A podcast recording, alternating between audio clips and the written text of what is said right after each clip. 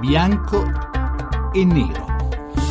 Le 17.42 minuti, benvenuti a Bianco e Nero 800 05 05 78, il nostro numero verde. Questa sera attenzione parliamo un po' di noi, nel senso parliamo di noi giornalisti, del nostro mestiere, del, giorna- del mestiere di raccontare notizie, di fare informazioni. Parliamo di giornali, di quotidiani, di grandi terremoti in edicola. Parliamo in particolare, ne avrete sentito parlare perché se ne è discusso molto, della fusione, così per semplificare, tra eh, la stampa e, e il secolo XIX e la Repubblica e l'Espresso, cioè la, proprietari, la proprietà degli editori della stampa hanno ceduto gran parte delle loro quote al gruppo Espresso che edita la Repubblica, l'Espresso e molti giornali locali. Formeranno un grande gruppo editoriale, loro stesso lo hanno definito, gli interessati lo hanno definito un gruppo leader con oltre il 20% della copertura diciamo, del lettorato italiano. Una grande concentrazione di potere informativo, comunicativo che ha fatto già alzare il sopracciglio a qualcuno e che dovrà comunque essere sottoposto al vaglio del, dell'antitrust perché essendo ancora in vigore eh, diciamo, la legge sull'editoria, quella soglia del 20% 20% non può essere superata se non diciamo, con il consenso dell'autorità uh, uh, sulla concorrenza de- nel mercato. E che cosa accadrà? Che, che, cosa succederà ai giornali che voi, noi siamo abituati a leggere, la stampa, il secolo XIX, Repubblica, l'Espresso, cambieranno, non cambieranno, continueranno a farsi concorrenza o, o non se la sono mai fatta? E questa decisione è stata spinta da che cosa? Dalla difficoltà di essere vivi, di mantenersi con dei bilanci sani in un mondo che sta cambiando, dove internet è intervenuto come una specie di meteorite a distruggere i dinosauri e dove bisogna adattarsi ad un nuovo ecosistema. Insomma, sono molte le domande che ci vogliamo porre questa sera, lo facciamo con l'aiuto di due ospiti, diciamo, particolarmente adatti alla bisogna, se così posso permettermi di dire. Ve li presento subito. Sono Ernesto Auci, buonasera. Buonasera, buonasera, a tutti. Ernesto Auci adesso è direttore e presidente di First Online, un giornale online, ma è stato a lungo anche direttore del Sole 24 Ore ed è stato anche l'ultimo, credo, eh, amministratore delegato della ITEDI nominato da Agnelli, la, ITEDI essendo appunto la società che edita la stampa, quindi ha avuto anche diciamo, direttamente la responsabilità di guidare in una fase non facile il quotidiano di Torino. E poi c'è Giampaolo Panza, buonasera Giampaolo Panza. Buonasera a voi, eccoci. Giornalista, giornalista colpito dalla meteorite. Beh, diciamo Giampaolo Panza, per chi non lo sapesse, credo sia stato inviato di tutti e tre i giornali di cui più o meno parleremo, Stampa, Repubblica, Corriere, si li ha visti tutti, ha conosciuto tutti i direttori, anzi, se volete sapere un po' di più di Panza e delle sue avventure nel giornalismo italiano, vi ricordo che è uscito da poco il suo Il rompiscatole, l'Italia raccontata da un ragazzo del 53, edito da Rizzoli eh, del, del, 35, scusate, sì, ho invertito. Grazie ho, per avermi tolto una ventina d'anni. Insomma, due eh, protagonisti del mondo dell'informazione con cui parleremo di tutto questo tra poco, subito dopo la scheda di Valeria Donofrio.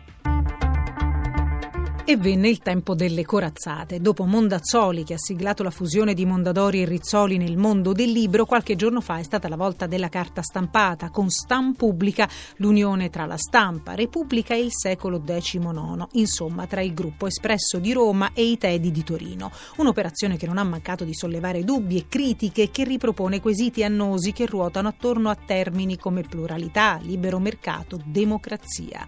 Concetti di per sé pesanti che cercano un adeguato adeguato intreccio con altri concetti altrettanto pesanti come modernità, globalizzazione, crisi, senza che questo intreccio però si trasformi in un abbraccio mortale. Le fusioni, diciamolo, soprattutto quando finiscono per occupare uno spazio dominante nel settore in cui avvengono, qualche preoccupazione la creano, generando domande in fondo semplici. Cosa accade, nel caso di specie, al mondo dell'informazione quando la fetta più grande della torta appartiene ad un solo padrone? Qualcuno dice che non accade nulla, che le testate, tutte diversamente importanti, continueranno a fare il loro dovere e che la preoccupazione è infondata. La spiegazione però a molti non appare convincente perché il ragionamento più semplice che oppongono è il seguente. La concorrenza da sempre ci spinge a fare meglio del nostro rivale. Se la Repubblica e la stampa devono conquistarsi lettori per sopravvivere, cercheranno di superarsi l'un l'altro e parlando di giornalismo sarà a botta di notizie, scoop, inchieste che lo faranno. Si sforzeranno cioè di arrivare prima e meglio dell'altro generando una pluralità di fonti. Se quegli stessi lettori invece alla fine faranno parte di un unico bacino di riferimento anche economico, tutto ciò probabilmente non avrà ragione di essere perché le testate finiranno per non farsi la guerra e al massimo saranno complementari. Questo, ammoniscono gli allarmati, creerà un danno al lettore, al cittadino, alla democrazia. Hanno ragione loro o gli altri? Questa fusione tra la Repubblica e la stampa mette davvero a rischio il pluralismo dell'informazione e possiamo dire che sia stata un'operazione fatta guardando al futuro del settore o dettata dalla situazione economica delle due società e infine le norme antitrust che regolamentano questi grandi poli giornalistici, editoriali, televisivi sono sufficienti o andrebbero riviste bianco o nero? Eccole dunque le questioni che mettiamo sul tavolo di questa puntata di Bianco e Nero, anche alla vostra attenzione, a voi che ci seguite, 800 05 05 78, se siete lettori della stampa, di Repubblica o di qualsiasi altro giornale, diteci che cosa ne pensate e che cosa vi aspettate da questa mossa, diciamo, dei grandi editori italiani. Vorrei cominciare con Ernesto Auci, vi ricordo, è stato direttore del Sole 24 Ore, è stato amministratore delegato della Iteidi, della stampa per un certo periodo, adesso oh, è il direttore di firstonline.info e proprio su questo giornale online, Ausch ha scritto un articolo in cui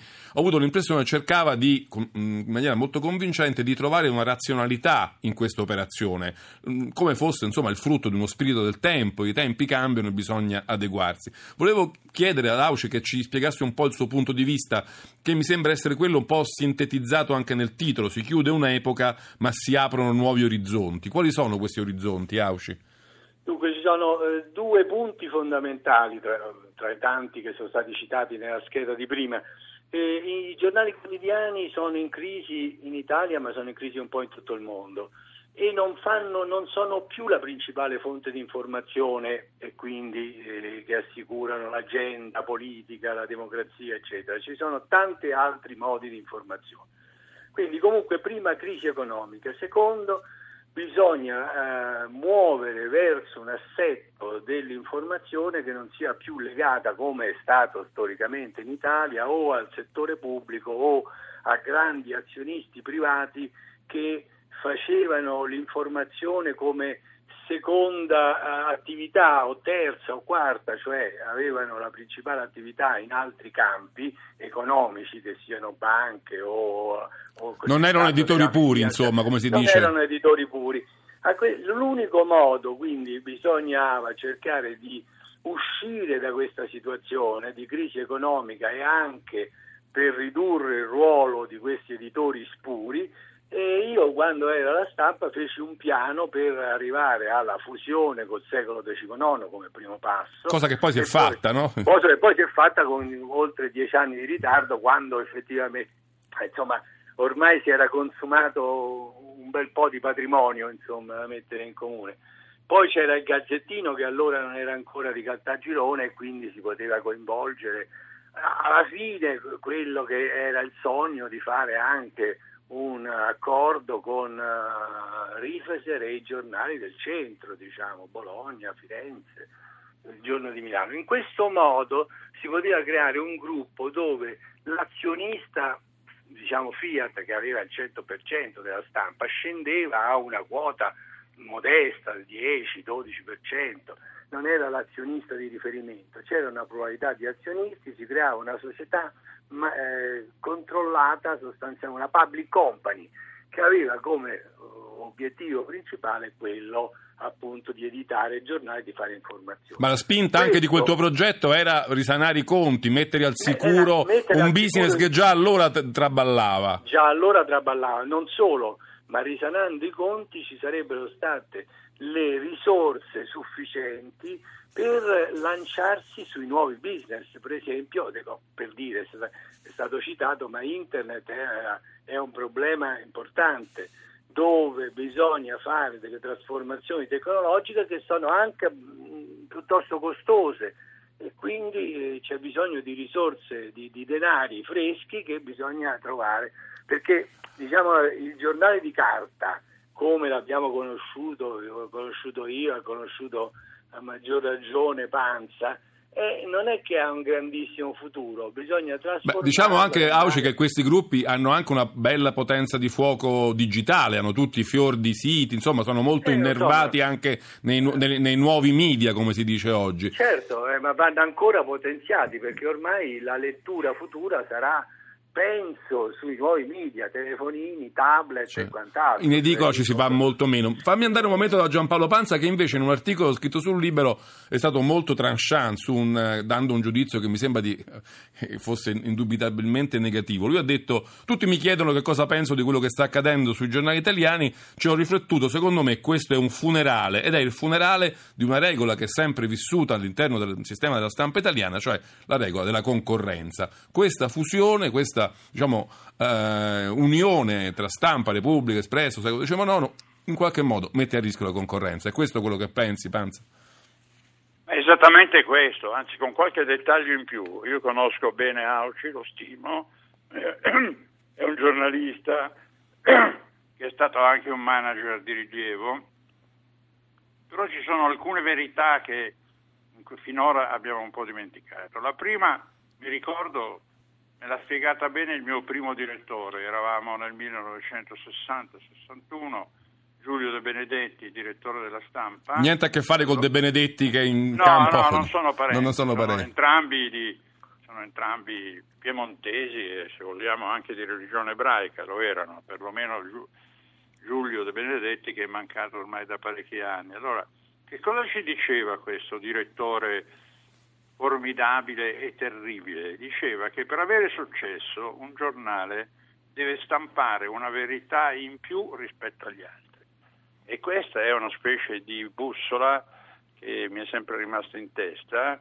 Quello che è avvenuto, l'ho descritto, fatto, adesso ringrazio per avermi citato questo pezzo che avevo fatto per Libero, e quello che è avvenuto oggi invece è l'esatto contrario. È l'esatto contrario perché qui abbiamo un bloccone, un gruppazzo o un gruppone che non è soltanto quello che avete descritto voi.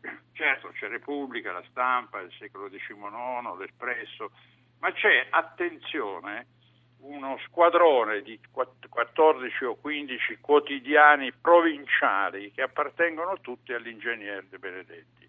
Alcuni di questi vendono molte copie, eh, vende molte copie il Messaggero Veneto di Udine che credo abbia una vendita quotidiana di più di 40.000 copie, e, è molto robusto e molto forte eh, nelle vendite anche il Tirreno. Dunque, di sono tanti e poi tutti insieme fanno numeri, insomma, non c'è ma dubbio. tutti insieme non soltanto fanno Sono una numeri, ma potenza. tutti insieme in che situazione? Tra l'altro c'è un problema che si sta aprendo, così almeno leggo su qualche giornale anche economico, che eh, c'è questa, questa concentrazione questo concentramento, io l'ho chiamato in modo un po' provocatorio e anche funereo, rievocando i campi di concentramento, e deve superare l'esame dell'antitrust. Ed è possibile che qui si, ci sono poi dei numeri che gli esperti metteranno in fila.